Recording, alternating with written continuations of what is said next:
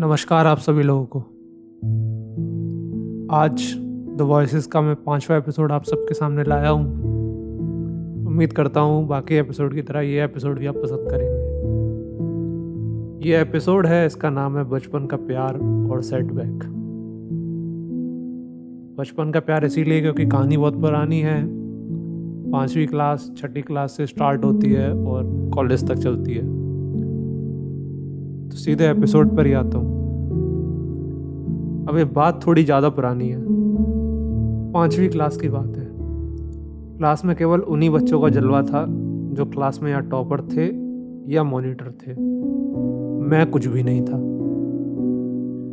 नाम भी करना था, चुल तो बचपन से थी। पढ़ा दिन रात खूब और क्लास में 3री पोजीशन ले आया किसी भी तरह। पूरी क्लास में सन्नाटा छा गया। एक अंडरडॉग ने गजब इलाइट क्लब में एंट्री मार ली थी। उनके लिए बस एक एंट्री भर थी, तो मेरे लिए बहुत बड़ी बात थी। जो लड़कियां हमसे दूर भागती थी, इस बार मांग मांग के रिजल्ट देख रही थी। हम भी फुल ऑन चौड़ में आ गए थे। जब अगली क्लास में इस माहौल का फायदा उठाने का वक्त आया तो पिताजी ने बॉयज स्कूल में डाल दिया। इसमें पिताजी की कोई गलती नहीं मानता मैं, क्योंकि पुराना स्कूल का केवल 8वीं क्लास तक था और बाद में चेंज करना ही पड़ता। इस वजह से पिताजी ने पहले ही हमारा स्कूल चेंज कर दिया। खैर, अकेले हम नहीं थे जो स्कूल छोड़ के जा रहे थे, बाकी भी बहुत लोग थे। हम पहुंचे विद्या मंदिर में। पूरा बॉयज स्कूल। लेडीज इंटरेक्शन तो किए हमें जन्मों हो गए थे वहाँ पर, लेकिन उस टाइम की एक बात ज़रूर याद आती है। कुछ देर पहले हम आपको एक बात बताए थे कि 5वीं क्लास में 3री रैंक लाने पर लड़कियों में भी पूछ बढ़ गई थी हमारी। ये बात हमको स्पेसिफिकली इसलिए याद है क्योंकि एक लड़की ने स्पेसिफिकली हमसे रिजल्ट मांगा था। ये लड़की भी स्कूल छोड़ दी थी उस टाइम पे हमारे साथ ही। किस्मत से वो रहती भी एक गली दूरी थी, मतलब करीब ही थी बहुत। सोने पर सुहागा तब हुआ जब हम लोगों का बस का स्टॉपेज और उसका सेम जगह था। पता नहीं कौन सी विशेषताएं हम लोगों में आ गई थी कि अब आपस में नजरें भी नहीं मिला पाते थे एक दूसरे से। मतलब क्यों? हमारे जिगरी दोस्तों को किसी तरह मालूम चल गया कि ये लड़की तो मेरी क्लासमेट रह चुकी है। बस फिर क्या, तो वही छिचोरापन स्टार्ट कर दिए। वो हमारा नाम न जाने क्यों हमारे ना चाहते हुए भी उसके साथ जोड़ा जाने लगा। मतलब ये बातें लड़कों के बीच में चल रही होती हैं। लड़की की नज़र में सब छिचोरे हैं, सब चिंदी हैं। आप ना चाहते हुए भी उस चिंदी ग्रुप में लड़की की नज़र में शामिल हो जाते हो। एक बात बताता हूँ, अगर आपको कोई चीज़ नापसंद हो और आपको रोज़ कोई उस चीज़ के फ़ायदे गिनाए और उसी की बात करे, तो ना चाहते हुए भी आप उसको पसंद करने लगोगे। हुआ भी वही। 11वीं तक आते आते हमको भी फीलिंग्स आने लगी। बाल भी उसके बॉय कट से अब बॉब कट हो गए थे और धीरे धीरे और बढ़ रहे थे। तो देख रहे हैं आप कितना नोटिस किया जा रहा है। नोटिस हम रोज़ कर रहे थे। एक तो पता नहीं क्यों लड़कियां बचपन में बॉयकट जो बाल रखती हैं और फिर बड़े होकर बाल भी बड़े कर लेती हैं, उनके चेहरे पर अलग नूर, अलग रूहानियत नजर आती है। अभी फीलिंग्स तो आ ही गई थी। अब तो हमारा टशन मारने का वक्त स्टार्ट हो गया। पिताजी ने स्कूटी दिलवा दी। तो सुबह सुबह जिस दिन स्कूल नहीं जाना होता था, उस दिन बस स्कूटी लेके निकल जाते थे बस स्टॉप। आपको पता है, बस स्टॉप तो सेम था हम दोनों का। काम कुछ नहीं होता था बस स्टॉप पर।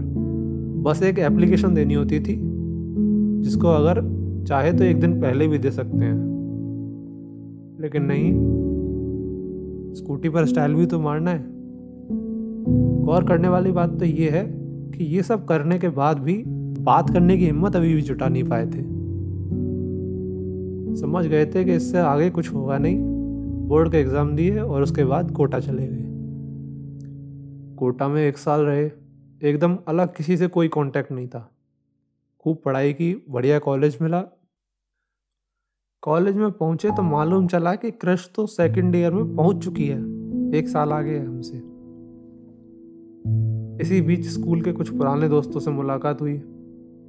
अब दिमाग में एक ख्याल आता है जो हर एक तरफा आशिक को आता है, व्हाट्सएप ग्रुप बनाया जाए पुराने स्कूलमेट्स का।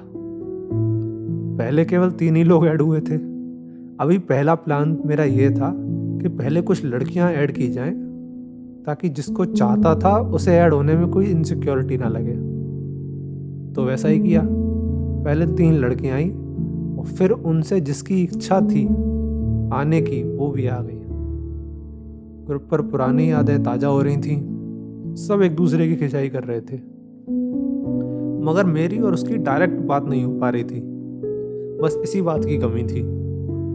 मैंने एक सवाल पूछा कि एक लड़के को ग्रुप में ऐड करना है, किसी को कोई दिक्कत तो नहीं है? अभी उसने मैसेज पढ़ लिया था मेरा, लेकिन पहले की तरह कोई जवाब नहीं दिया। मैंने उकसाने के लिए ग्रुप पर लिख दिया कि टाइप भी नहीं करना आता क्या? पहली बार उधर से जवाब आया, नहीं, कोई दिक्कत नहीं है। ऐसे स्टार्ट हुआ पहला कन्वर्सेशन। ग्रुप पर बातें होने लगी, मज़े भी लेने लगे एक दूसरे के। अब नेक्स्ट स्टेप था पर्सनल चैट में भी बातें होनी चाहिए। मैंने अपने कुछ उत्कृष्ट मित्रों से इसके लिए विचार विमर्श किया।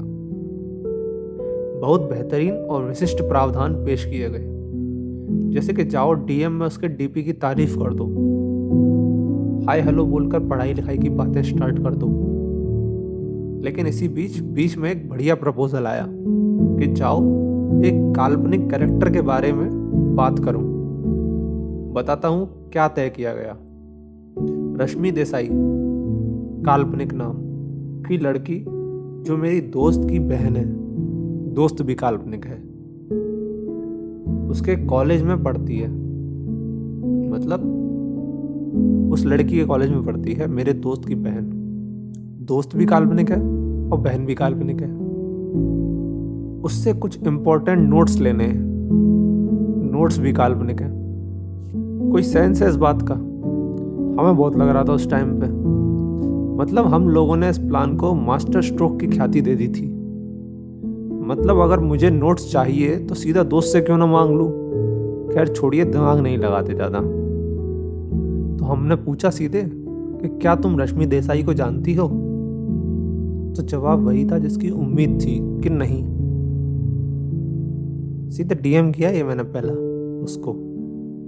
अच्छा, फिर हमने बताया कि कोई नहीं, नोट्स चाहिए कुछ।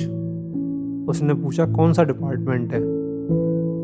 भाई साहब, इतना हड़कंप तो गूगल हेडक्वार्टर में तब भी नहीं मचता होगा जब गूगल सर्च में दूसरे पेज पर कोई पहुंच जाए, जितना उस वक्त उसके डिपार्टमेंट पूछने से मेरे और मेरे दोस्तों के बीच हो गया।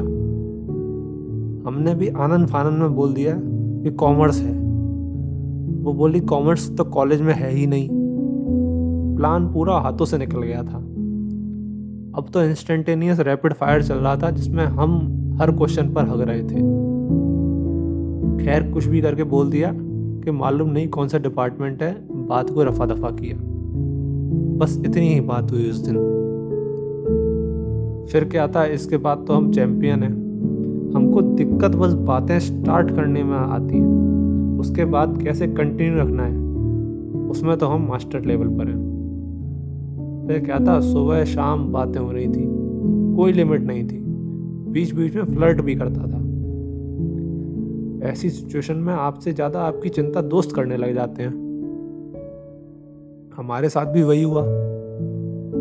इतना मशगूल थे कि दोस्तों को चिंता हो गई। इतने में एक जिगरी दोस्त ने पता नहीं अपने दिमाग के किस तहखाने से एक आइडिया निकाला कि भाई एक बार कंफर्म कर लो if you both are on same page. बात सीधे दिमाग पर लगी।